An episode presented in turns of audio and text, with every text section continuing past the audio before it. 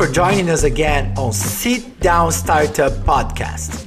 You know, Tara, I just realized we ask our guests what their favorite coffee shop drink is, but I never ask you, what's yours? You know what? You're right. That's so funny. After all this time, we still don't know this about each other.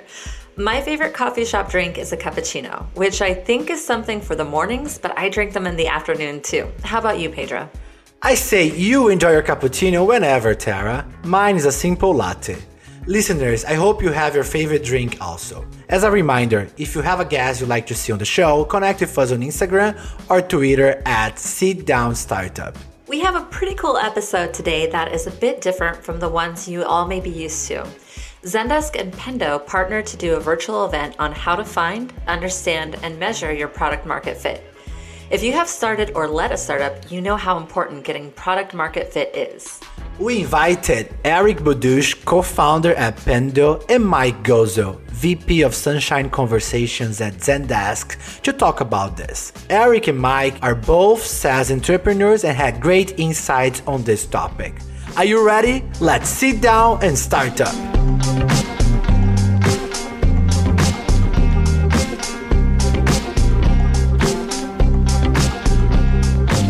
Awesome. Hello, everybody, and thank you all for joining us on our webinar, How to Find, Understand, and Measure Your Product Market Fit with uh, speakers from Pendo and Zendesk. We're super excited. We have some awesome content lined up for you all, and we're really excited to share it with you all. So, my name is Tyler Crumpler. I'm on the marketing team here at Pendo, and I'll be your moderator today. So, with that, I'm going to pass things over to our amazing speakers, Mike Gozzo at Zendesk and Eric Boduch at Pendo. Mike, do you want to introduce yourself really quickly? Sure. Thanks, Tyler. Um, so my name is Mike Gozzo. I am a VP of Product at Zendesk, and I take care of everything that we do on the messaging side. Uh, before Zendesk, I led two startups, both acquired. Uh, the most recent one, Smooch, that Zendesk bought, um, was a platform for building messaging focused on developers. Think of it kind of like a Twilio, but before Twilio was really ready for uh, for messaging. So you know, try and bring a lot of uh, points of view on uh, how product market fit affects B2B uh, software companies in particular. Hi, and my name is Eric Boduch. I'm one of the co-founders of Pendo. Uh, I've had a pretty diverse background at Pendo. Uh, ran marketing for the first four years of Pendo, took over as our chief evangelist, and helped build out our external community uh, and our brand presence.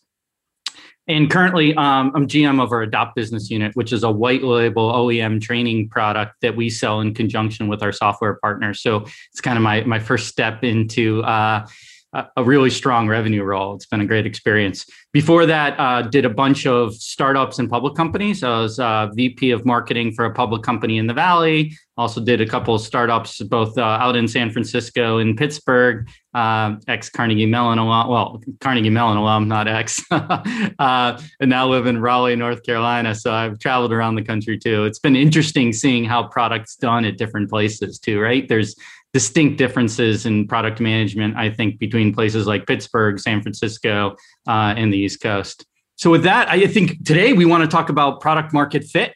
Mike, do you want to kick this off by explaining, you know, the Andreessen quote here? Absolutely. You know, finding product market fit is probably the one of the most important things that you're going to focus on, um, whether you're running a startup and involved in in the trenches, or you're part of a bigger company that's bringing something to market um, you're you're going to obsess about not only does your product do the thing that you designed it to do, but can it reach the market and satisfy their needs? So can you hit that intersection of product solving the problem and delivering value to a customer in a way that is you know repeatable and you can you can grow into a sustainable thing. Um, really great post by mark Andreessen on this, and he's done a lot of writing on what product market fit is and what it isn't.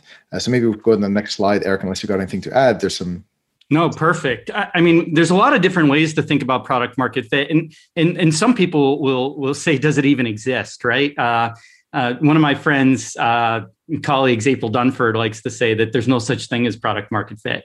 Um, I believe there is, but I also believe that you need to think about product market fit not necessarily as this checkbox, right? You just don't achieve product market fit and it's all over and done with.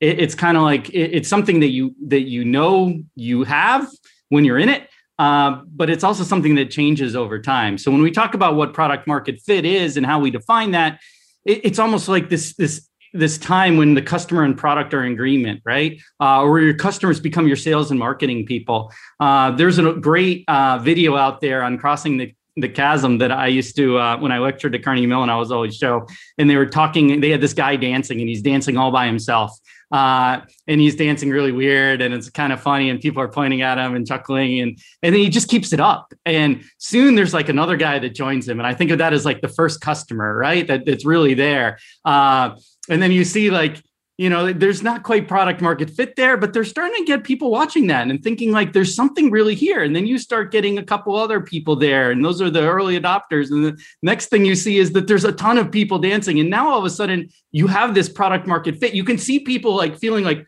holy holy jeez uh, I don't know if I can swear on this webinar. So holy jeez, uh, I need to jump in there. I need to be involved in this movement. And that that's kind of like one of the things I think about is that first step of product market fit, where all of a sudden like customers are like, why aren't we doing this? Uh, and that's when you know you have something. I, I, don't know, Mike. What what what else would you add there?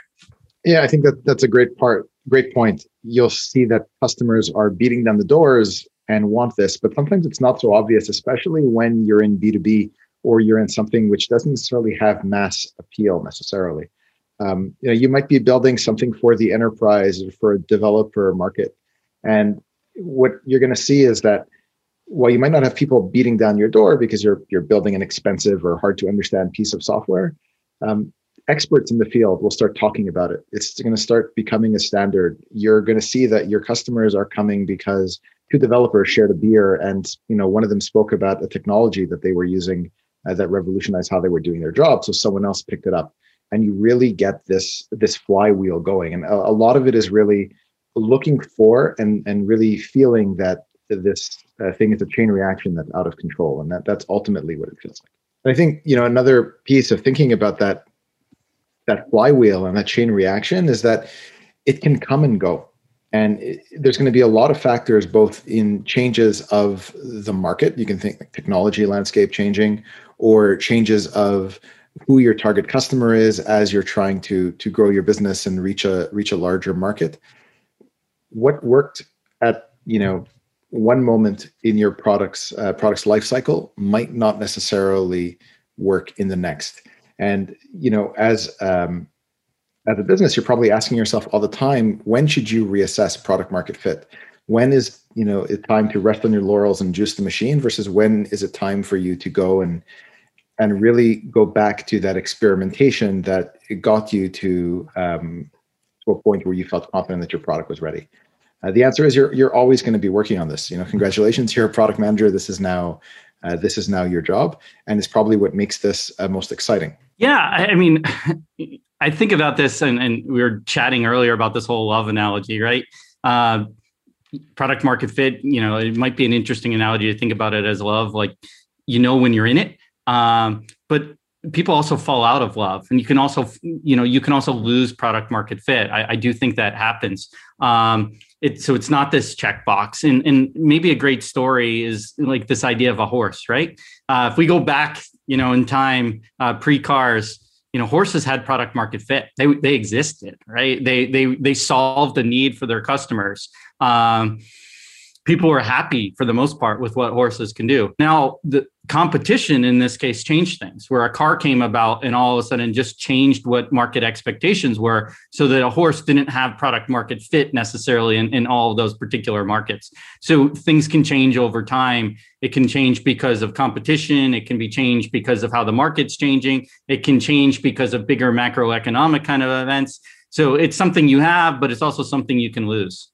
So when we think about like, you know, next obvious question is like when startups are thinking about product market fit, you know, what are they doing to get there? Are they just, you know, throwing a product out there and hoping it works, hoping that customers love it? I mean, I, I hope not, right? So we're really looking at and, and, what they should be doing is a lot of experimentation iterating on what the product does the features it has the functionality uh, and, and pivoting the product as they learn from their customers so think of this as a really fast you know scientific experimentation cycle where you're trying to get a product out there you think you have something that's going to fit the needs of your particular market um, and then you're adjusting based upon uh, usage based upon customer feedback based upon a lot of things. And pricing could be one of those factors too. So it's constant feedback on experiments it's constant innovation it's constant iteration to going and, and, creating that product that fits into a particular market. And some of that is just addressing a different market. Like you might have a product that you're just taking to the wrong market. And if you take a great product and position it in another market, you're going to find that product market fit. So there's there's a mix of things at play when you're trying to establish that initial product market fit.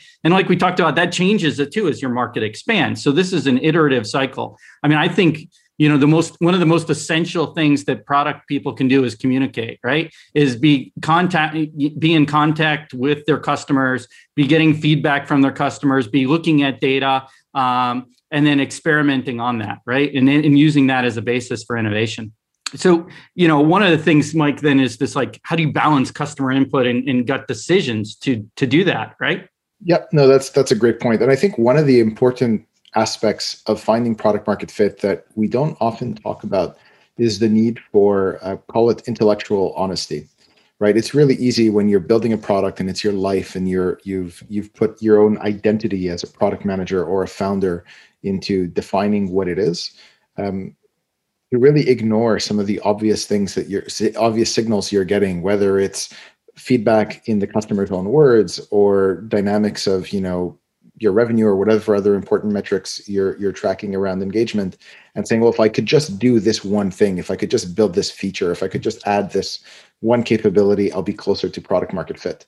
Um, what what i've seen happen to other startups that i've advised is that they can fall into this trap of um, really circling here and piling you know bad bad investment ideas bad decisions uh, one on top of another because they're not stepping back and remembering that their purpose is really um, to to really look at where they are um, as a product and make sure that it's meeting um, me- meeting the needs of product market fit by by questioning the core assumptions. And you really get there, you know, if you're doing that well, what you're going to start feeling is that um, the market is really pulling this product out of you. Your roadmap is going to get significantly easier um, in in one side because that early base of customers that's just coming and and you know pulling your product out to them is going to be driving strong requests because they're using it every day to solve an important problem to them you're going to see those customers talking to one another and and referring uh, referring other customers to you one of the things that we saw quite a bit at Smooch um, was that we were getting a lot of inquiries from investors the minute we started to hit this product market fit threshold. And what was interesting um, was that we weren't out there fundraising. We were in like a closed door state of our business, just building product and growing. But our earliest customers were getting funded by um, by popular VCs. And when they would ask these uh, these customers of ours, "Who do you use? What what tech is interesting out there?" They'd point at our company, and that was a really big sign to us and say, okay, this this referral engine is is real and it's hitting many things about our business, not just our sales, but also you know really the core the core value of the company. Um, and you'll notice that your you know it's not that your product is growing expen- exponentially without advertising or without marketing. It's just that your dollars seem to go further. You figured out the message that you want to put out the market to the market that resonates. You figured out how to reach your customers in a great way so for every dollar you spend um, in advertising, in user acquisition, you get a return that is, you know, again, this is going to be relative to your to your uh, segment and your product, but feels feels huge and, and off the charts. And that's when you know you're really in a position to to claim product market fit and be ready to invest deeper into the business and get to the next stage. Eric, do you have anything to add there? Yeah, just to kind of pile on with some of the things you said, like because I, I was running marketing early in Pendo, right? Uh, all four of our founders had a product background. Uh, so we, we all couldn't run product. in fact, none of us ended up running product. Uh, but as an aside, so I'm, I'm running marketing and I saw this firsthand where I would be spending dollars on lead gen and I'd be comparing my returns to some of my peers in the industry. And I was getting three or four or five times the amount of, you know, closed deals out of the same amount of spend. And it wasn't because I was a genius and just this great marketing guy. It was because that, you know, it was so easy to get leads for our product uh, and get those referrals and get people and in, in, our customers referring other people and driving them to the website and in essence getting you know free business. Uh, it, it, just kind of snowballed. And similar to, to smooch we saw this with with pendo in the early days where we also got vc referrals that would come in that way. Like the reason we got battery in as as our as our a round uh, as our you know primary uh, original venture capitalist uh, was a customer.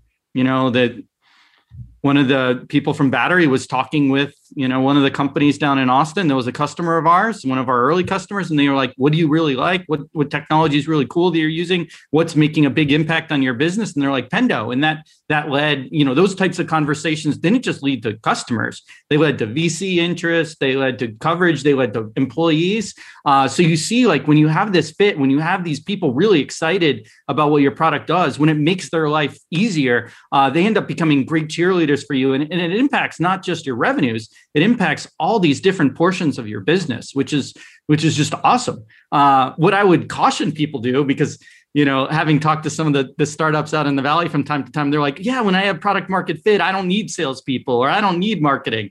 And that's bad uh, you know, take advantage. I mean, take advantage of what you have, make those jobs easier for you. But you're still going to need, you know, strong people in those departments. So don't over rotate on this idea that having a great product is going to do everything for you and solve all of your problems. It definitely helps. It makes everyone better. Um, but but don't over rotate to the point where you're like, oh, I'm getting all this business without any marketing, therefore I don't need to do marketing.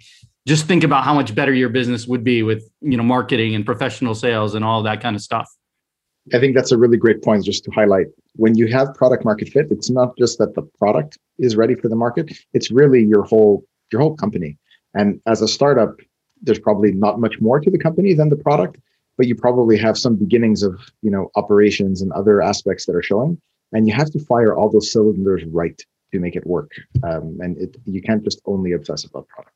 Yeah, absolutely. It's it's a good indicator for when you're ready to scale. It shouldn't be like, hey, product's working, we're selling it, they're buying it through our website, therefore we don't need to do any of these other things. No, it's it's like therefore we can do these other things instead of going 2x we should over year over year or 3x a year over year maybe we're going 4 or 5 right it, it's a it's a great factor for thinking about okay now let's really go after this marketplace so two really interesting examples uh, you know, I, I get to talk about Slack, which is fun. Um, you know, and I'm going back to my Pendo history. I remember early on in Pendo, um, we were using a Slack competitor, and it was primarily used by engineering. Uh, they were trying to get the whole company to use it, and just never stuck. Right, the UI wasn't quite good enough. It didn't feel like it. It felt like part of your everyday cycle. Uh, there's a lot of little things. Like it's even hard to point to what the big thing was but it was just a collection of a lot of little things.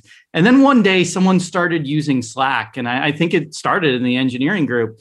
And then within like two or three weeks, everyone at the company was on Slack. And we weren't a big company at the time, but I can think the competitor we are using for like three or four, or maybe even six months. I don't even know. And it never really caught on. But now all of a sudden, you know, we started using Slack and the UI was so slick and it was so easy to get onboarded and invite other people and set up your own channels, have these communications, have them searchable, find this information. Uh, every little detail, you know, seemed really cool. Even the sound back then, which now I have a Pavlovian response to, and some people absolutely hate. Um, but the sound was just something that is like that old HBO music when the HBO movies are coming on. I'm dating myself here, and it's like, oh, cool, you know. Uh, it was just everything about that Slack experience turned our own people into word of mouth you know, marketers for them. They were getting everyone inside of Pendo to use it. And then we were talking about to other companies like, oh, are you using Slack yet for this communication? You know, and at the time, this was really early in Slack, you know, so a lot of people hadn't heard about it yet, but it was like,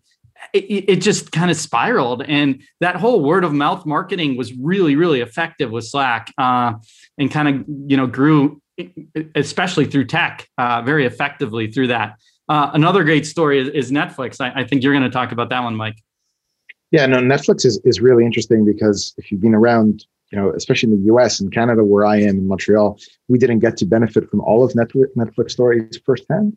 Uh, but they started off as uh, DVDs sent in your in in regular postal mail to your address. You pick out a set of DVDs you wanted to watch in that month, and send them over to you, and you mail them back. And it was pretty easy. They got a really good base of subscribers. They were certainly weren't the behemoth uh, that they uh, they are now, but they were giving Blockbuster and Friends a run for their money, to be sure. I think it was around 2010 or maybe probably more like 2011 where they started to introduce streaming and thinking about splitting off this DVD rental business that they had built from streaming, which was the future. Um, you know, when they when they first did this, they they had a product that arguably had product market fit, their DVD rentals, and now suddenly they were telling customers that streaming is the future. Uh, but they weren't ready claim product market fit on that streaming uh, product at the time. Why was that? Well, one, you know, consumers had to at the time consume streaming content on a PC or maybe on their phone or a tablet. They couldn't do it on the big screen so easily. You'd have to hook up HDMI cable, whatever other mess uh, was involved there. And then internet broadband was there, but you know, from a, a streaming quality and and um, and performance standpoint, the core technology hadn't penetrated enough, and there was all sorts of content restrictions around should we make streaming available or not. Uh, they had a ton of negative feedback about the streaming offer at the beginning, but you know, over about a two-year period until they they launched House of Cards, uh, they really got through those problems one at a time and listened to their customers and and you know positioned streaming correctly as the platform for the future. And that's really when it took off. And now we wouldn't even think about consuming content any other way. It seems right, and streaming has become become quite a revolution. So it's a good note that even for a business that seems to be a rocket ship like like Netflix was and that has that that pull from the market, you need to be thinking about reinventing yourself, um, figuring out what's next, and bringing back the same techniques of experimentation and iteration at all the steps through your journey, not only at the onset. You don't get to rest on your laurels ever. So why do, why does all of this matter? Um, it's a good, good, good question to ask, right? What's important about this? And you know, we all want to address with our products. We all want to start companies. We all want to work for companies that address a really big marketplace. But a large potential marketplace, uh, you know, isn't worth anything unless you can realize a chunk of that market. Unless you get, you know, this this flywheel going. Um, and like I hinted at earlier, you know product market fit is a good point for that springboard for scaling and growth right? When you feel when you see these things happening when you see customers just clamoring for your product when you see uh, that you're getting feedback like i would hate it if they take that you take this away from me uh, that ends up being like a trigger point where you can think like okay i have something here that that the market really loves. Let me push this out aggressively. Let me grow really aggressively because there are a lot of impacts if you scale too quickly, right? Um, Mike, you know, talk to me a little bit about like what are the possible impacts from scaling too quickly? You know, I, I touched on a little bit uh, earlier when I was talking about um, when I was talking about intellectual honesty and the bad investment decisions um, that you can you can fall into um, if you you put dollars before your business, put dollars ahead of your business being ready to really make um, make the the most of it. So I think one of the core ways is that you end up paying way more for a marginal improvement in your traction, for example. So if you're doing paid acquisition, like Eric was referring to earlier, um, and you haven't really quite figured out your business, you're going to be spending a lot more money to get every one of those deals on board and you might actually be growing your customer base at a cost that is negative to you where you're losing money with every customer that you're bringing on through the uh, through gate because acquisition cost is so high. You know other things that can happen is you might build out a whole bunch of features to meet um, one client's needs or uh, to to chase a red herring where um, you know you weren't really ready to to invest that much in product development and as a result, you'll burn capital that you could have used to keep your business afloat longer, experiment more, and be ready for an opportunity that can be um, more beneficial to your company. Yeah, I also think about it as this rush to sell, right? Like there sometimes there's this pressure to get revenues. So, you know, you think you're you're you're better suited to a market and the market's ready for you. So you start hiring salespeople uh, and you want to hire, you don't just want to hire one because well, one, it's hard to tell. Is it the salesperson? Is it the product? Is it the marketing? You know, so you want to hire a couple and then you hire a couple and none of them are making quota. And then they're disgruntled because they're not making money. And so they're looking for jobs. And now you have to replace them. And not only do you have to replace them, but they're like, oh, yeah, you don't want to work at XYZ company because you can't, you know, make good money there because the product's product's not ready or the market or it's too hard to sell. So you start creating all of these problems for yourself that you don't really need. You can do you can create, I think, more problems uh, in trying to do things quickly than you you uh, create and maybe even waiting a little bit too long to scale things up. I mean, you want that balance, but um, if you start doing things too quickly before you're ready to actually scale the business, you know, you end up having to unwind all of this stuff, uh, and it creates. Uh, it, it, it, dampens that halo that your company might otherwise have, right? You you kind of are a little tarnished, and you have to work your way back from that. Absolutely. You know, I'll throw in a personal story from from our my last startup. Uh, we had raised about eight million dollars from investors. We were we were pretty transparent that we didn't know the path to monetization, but we had a guess and we had money in our pocket. So we went out and said, okay, we'll test an idea by hiring a team of inside salespeople and have them call up a bunch of businesses and try and push our software. Um, it didn't work. We lost we lost a lot of money, but more importantly, we lost a lot of time in the process. And the the cost, the true cost to our business, wasn't in um, in dollars it was really it was really in terms of of time and missed opportunity and i keep on going back to thinking well how much different would our product have been if we had prioritized learning instead of that rush to sell and that it, it's a really hard thing to ignore when you're in when you're in the trenches um, but a good thing to do is always go by your gut and and try and learn before anything else. Yeah it makes me think too as an entrepreneur because i, I have similar stories mike about selling too early uh, and sometimes being pressured by investors like oh we need to start selling you know like i think we should start selling early and the market's going to tell us by sales. Um, and so you get pressured into that in some cases. And, and i think it's it's important to have investors that have the same kind of experimentation and product led philosophies. Um, you know and and the worst thing too is if you start to get a little bit of traction right? We've all seen that like you hire these inside salespeople and they get a little bit of traction but not enough and you're like, well, maybe we just tweak this a little bit. Maybe if we had this feature or that feature, and then you start getting feature bloat too, because now all of a sudden you're like, oh, this customer says he wants X and he would have bought. So and that's not always true, you know, when you're getting this closed win feedback. So you start building things that maybe you wouldn't normally have built because you're trying to chase that sale that you lost, and it's a data set of one. So you start you it is another case of this snowball of, of potentially bad decisions by trying to scale and push product, you know, before you're ready. Absolutely, and I think it's important also, especially if there's any folks in sales on on the this webinar. I actually think sales can be a really really important tool for finding product market fit, but it's not hiring a bank of inside salespeople and trying to build a scalable, repeatable machine. You know what you're really looking for is, um, you know, that that unicorn salesperson who is really got a long term business development mindset and is going to work with product with your product marketing, with the founding team, ideally a member of the founding team, and is going to go out there listening to customers and try and, and build this capability up. There's a lot to be said with for someone who has that kind of empathy and that ability to reach out to the market and communicate one-on-one with prospects. So uh, sales absolutely has a role here, and, please don't take this as Eric and I, you know, dumping all over sales and saying they're an impediment. They're they're not. They can be huge partners, but you need to set up that function in the right way and have the right mindset for what they're going to help achieve at this stage in the business.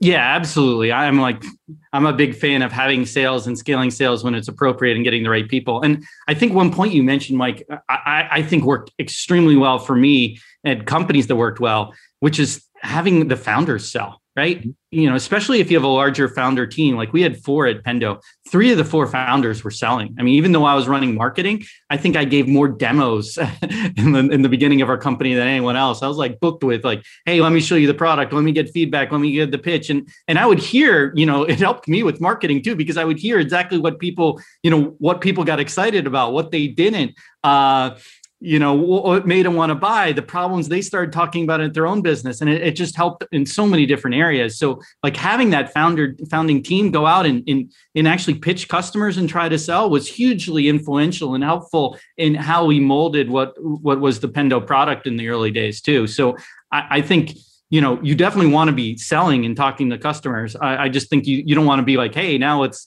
hire a pro- big professional sales team a bank of sdrs and like let's grow scale this until you know you have that fit. Uh, i do uh, and i know there's a lot of engineering and product founders out there that maybe don't like to sell. I, I think like you gotta that's one of the things you gotta break through. It's like spend some time out there with customers spend time selling. You're to learn so much from that and you'll be surprised at how good you are. I was i am a technical founder. I was the cto of smooch and i spent know, say after we got the product you know mvp out the door my job pivoted to essentially being the best technical salesperson in the company. And you'll be surprised at how good you can you are at this even if you have that background. Yeah, and it, and it, and it's inspiring too because you talk to customers and they're like, "Oh, this is great," and it's like the whole rest of your day you're like, "Sweet," you know, it like inspires you to get all things done, and it's just like it's just awesome. Makes you feel good, gives you that little adrenaline rush. So, uh, moving on to measurement i feel like we could have talked about some of that all day uh, you know let's talk a little bit about how, how to measure product market fit because we don't want to be out there as like hey it's a feeling like love you're going to know it when you have it which is kind of true but there are guideposts out there that uh, you know you can use to, to, to understand if you're moving towards product market fit um, let's, let's talk first about uh, the quantitative guideposts. So, right, like we've hinted about acquisition. If it's if you're finding it's really easy uh, to acquire new customers, that's a great sign. You want to see these low uh, acquisition costs. Um, if you find that you know activation is really easy, meaning like your customers are signing up for it maybe for a free trial and they're turning this on really quick. You don't have to push people about installing it. You don't have to follow up with them. They're getting this activation process is really short. You know that's a good sign. Um, revenue right? Obvious indicator. People are paying for the product but the most important thing in my opinion is not the initial revenue because if you do a really good job marketing you know if you're like mike out there and just really good at selling to some of these early adopters you know, you might be able to get people that are on the fence to buy. What becomes really interesting to look at, and you won't know this as early if you're doing annual contracts, you'll know it quickly if you're doing monthly, uh, is this churn factor. Because one of the biggest indicators I think of, of having a, a strong fit is that customers aren't churning, right? They're just not churning at all in the early days because you have, you know, you're you're getting those early adopters, you're getting that early market, uh, and they're probably really tight fits. So you're not seeing a lot of that churn. And that's probably a bigger indicator um, than even this initial revenue and this initial sale. It's that retention, it's that churn. Next is qualitative. You want to run with that, Mike?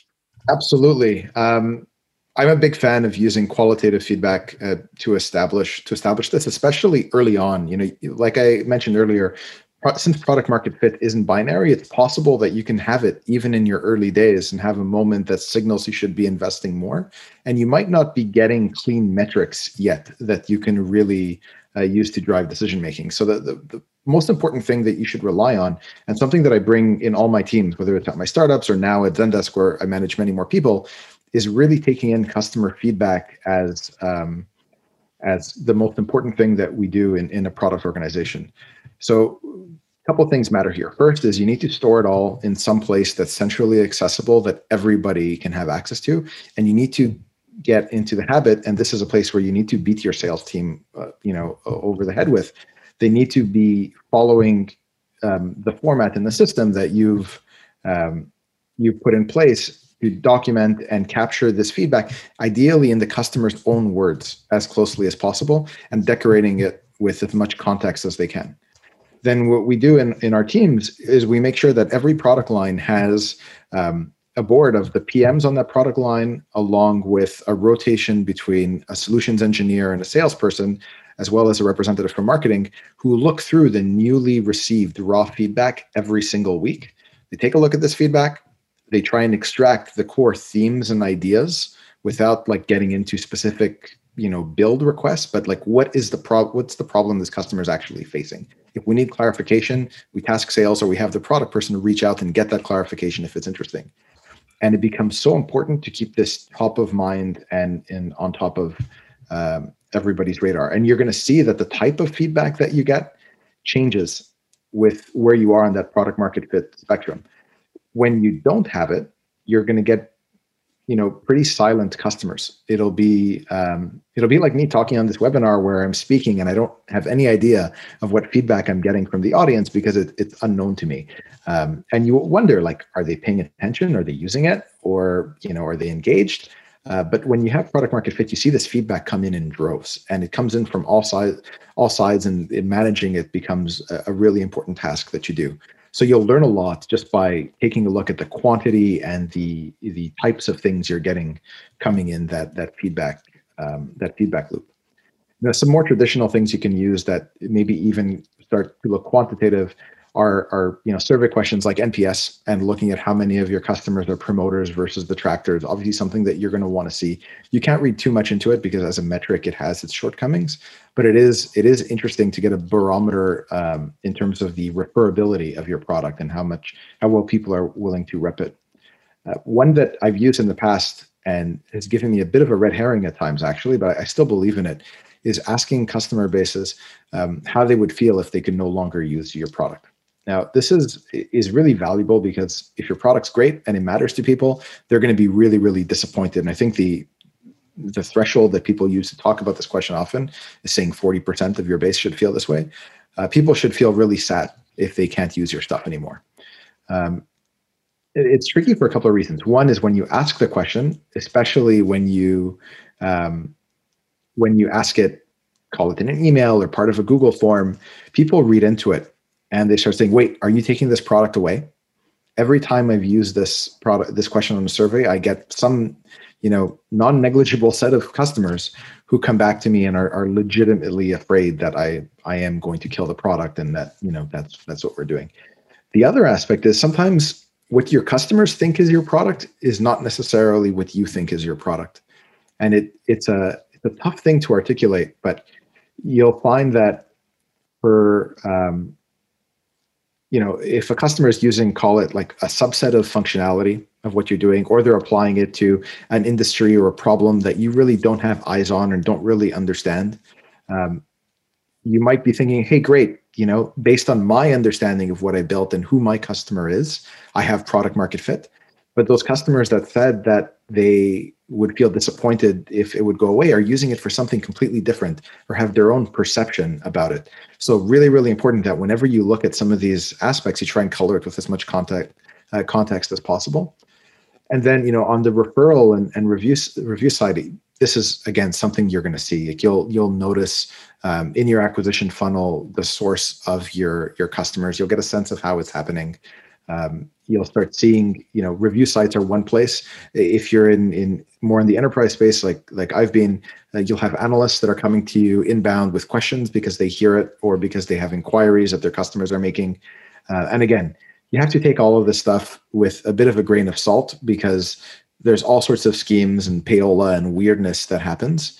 Uh, but you do have a directional indication of where you're going and, and how it matters there so let's drill, drill in a little bit more on uh, the importance of customer feedback. Um, yeah, I think the questions you're trying to answer are primarily who the customer is. You want to figure out what that segment of the population is like. You want to know as much about um, about them in terms of what's their job, where do they sit in the decision making uh, process around using your tool or not what are their biggest pain points? So what are the the problems that you're solving well now and what are the pain points that still exist that we might be blind to? Um, how are they using your product? You want to go over the shoulder wherever you can or get real life examples here. One is because it's useful for you in building your own marketing your own case studies and talking about your product but also because you want to build that empathy with them and make sure that the features you're building the the design and overall goodness of, of what you're shipping is in line with what your customers um, your customers are expecting. And, and you can really dig into this this more and more right? Like ultimately it becomes an important place to source ideas for your roadmap. It becomes an important place to design your campaigns when you're going out and doing advertising and more. Um, and also an important way to figure out when you're penetrating a new account when you're going and actually doing outbound sales to understand how to navigate that organization how to you know get a cold email or a cold call reply to. All of this comes from knowledge and the knowledge of the customer that you get from this actual discussion and this feedback collection really helps influence this. But one caveat here or a couple of caveats here that really matter is again making sure that you don't treat all feedback as equal. And the customers matter a lot to your business uh, and you know they're not all created equal. I i want to give that quote from animal farm but i it's escaping me right now but there is a good orwell quote on that right?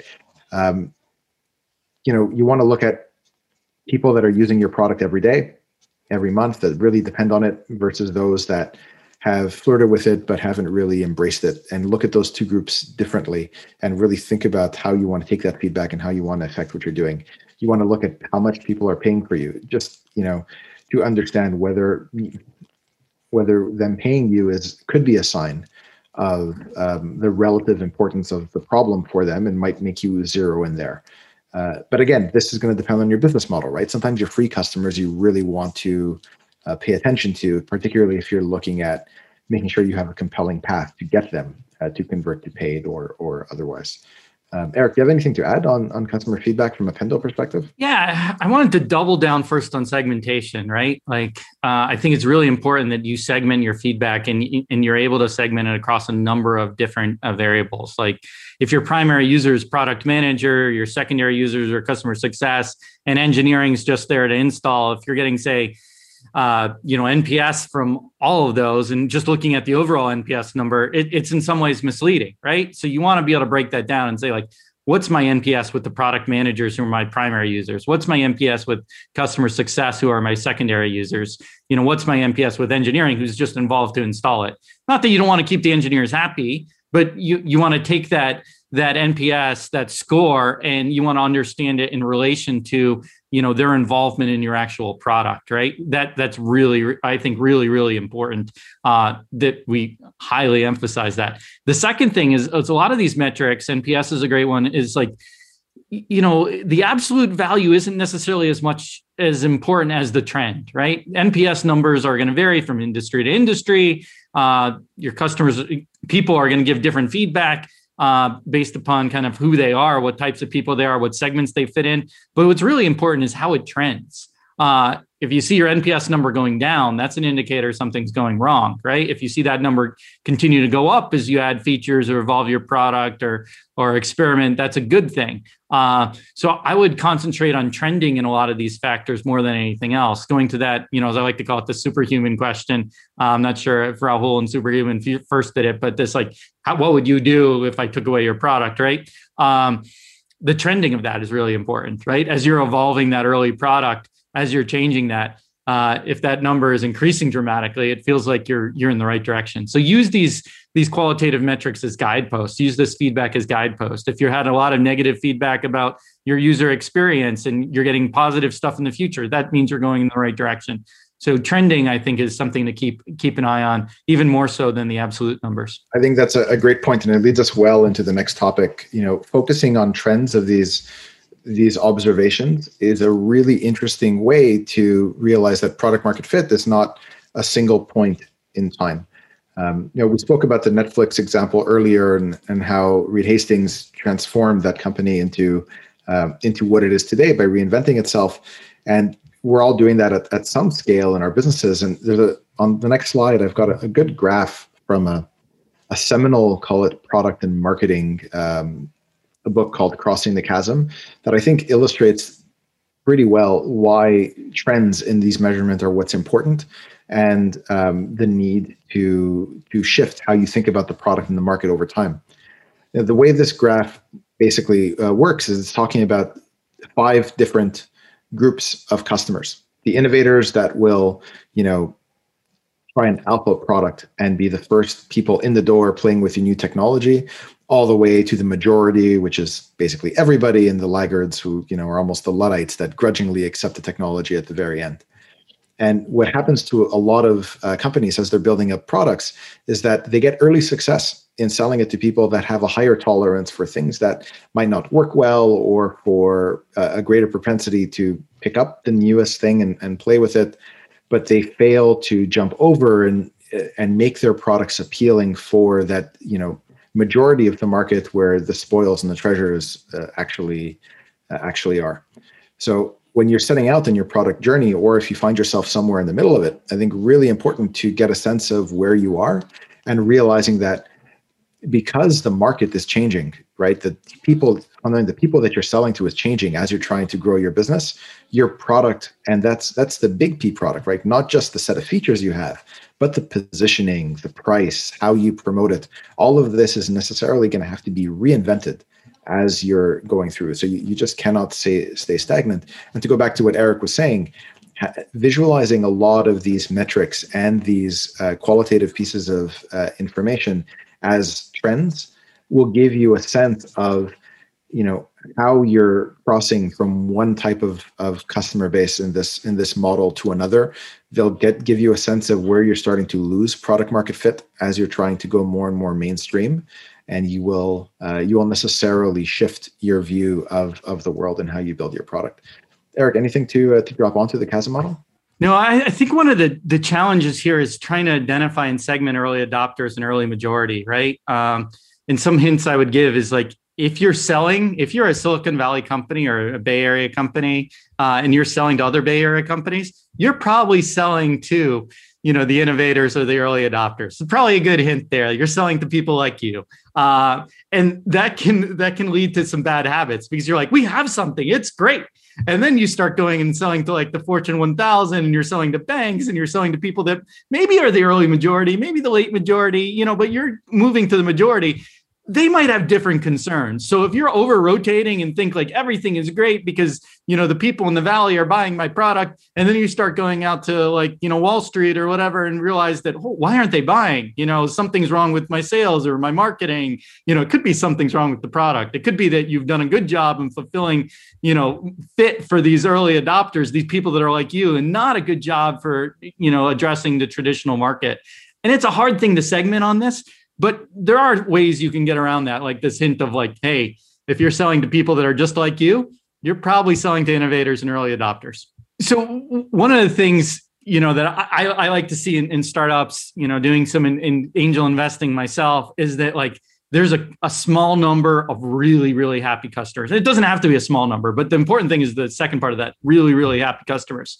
Um, you know it's it's much better having 100 customers or 100 users that really love your product and are like sitting at the bar and like, oh yeah, I'm using this product. It's amazing. Or like if they're on my product love podcast and I ask the guest like, what's your favorite product? They're one of the ones that get mentioned, right? You want those people that are, are, are saying like, I really love this thing. It's more important, I think, to have those hundred people that love it than those 10,000 people that are like grudgingly like, yeah, it solves a need. I kind of like it because it's easy to build off of that base and keep expanding from there. So I, I think like you want to be particular in making sure when you're establishing product market fit that you're establishing a really strong fit with a segment of the market this small segment hopefully a good small segment and that that segment is then something you can use to grow into other segments of the market uh, other areas of the market uh, so do something really well establish a ton of value for some group of people uh, and then expand out from there as opposed to the approach of like we'll have a lot of people that kind of like or like different th- parts of the product. So uh, that that's kind of one thing i would emphasize. Yeah, so iterating often is a, another really interesting thing and an important thing to do when you're on the path to product market fit. And it goes back to a lot of the other ideas that we were discussing here right? Like your one of your your biggest tasks is going to be to question every assumption that you've got every learning that you develop and that brings you some success you will eventually have to either make it a little bit better by you know having a hypothesis of how it can be better trying it out and rolling it back if it doesn't work or doubling down on it if it does. And you're going to do this numerous times um, on the journey to your initial product market fit and then um, in a different way with with call it higher stakes every uh, every cycle thereafter. And the more you can do this and the more you realize that it's an ongoing process i think the higher chance of success as you get through this. Yeah i would say uh, you know adding on to that last point real quick is like if you're doing a startup uh, whether you're in a product or marketing side one of the founders or whatever you know iterating experimenting learning that should be what gets you up right? That that sh- that should be part of who you are. If it's not part of who you are then maybe you don't want to be at an early stage startup. That iteration is just so important uh, in launching new products. Um, and then it leads to this whole idea of you know this being a company wide effort i mean i talked about this earlier not only uh, does gathering is gathering this information is iterating across the different departments important but when you finally do get it right it has impact on all these different departments it has impact on marketing it has impact on sales products easier, sales is easier, uh, marketing is easier, you're getting more feedback, customer success, uh, it's easier getting those renewals. Um, you know, support calls are generally more pleasant, even though they might have problems. Half of them are also saying, "Oh, by the way, I really love X, Y, and Z." Things get a lot easier, but you need to instill this mentality that getting this feedback, getting this information, and helping to establish product marketing fit is not just the job of a product manager or the product team or engineering or what have you. It's a, it's a company wide effort, and the more people are involved in the process, the more everyone's going to see the benefit of the outcome of it too. Eric and Mike, thanks for that great session. It's great to hear them talk about how product market fit is not a myth and what startups should be thinking about. And how cool is it that they used falling in love as an analogy for customer interest? I haven't heard that before. And if you like this episode, help us grow. Make sure to subscribe wherever you get your podcast and leave us a review. Stay safe and hungry.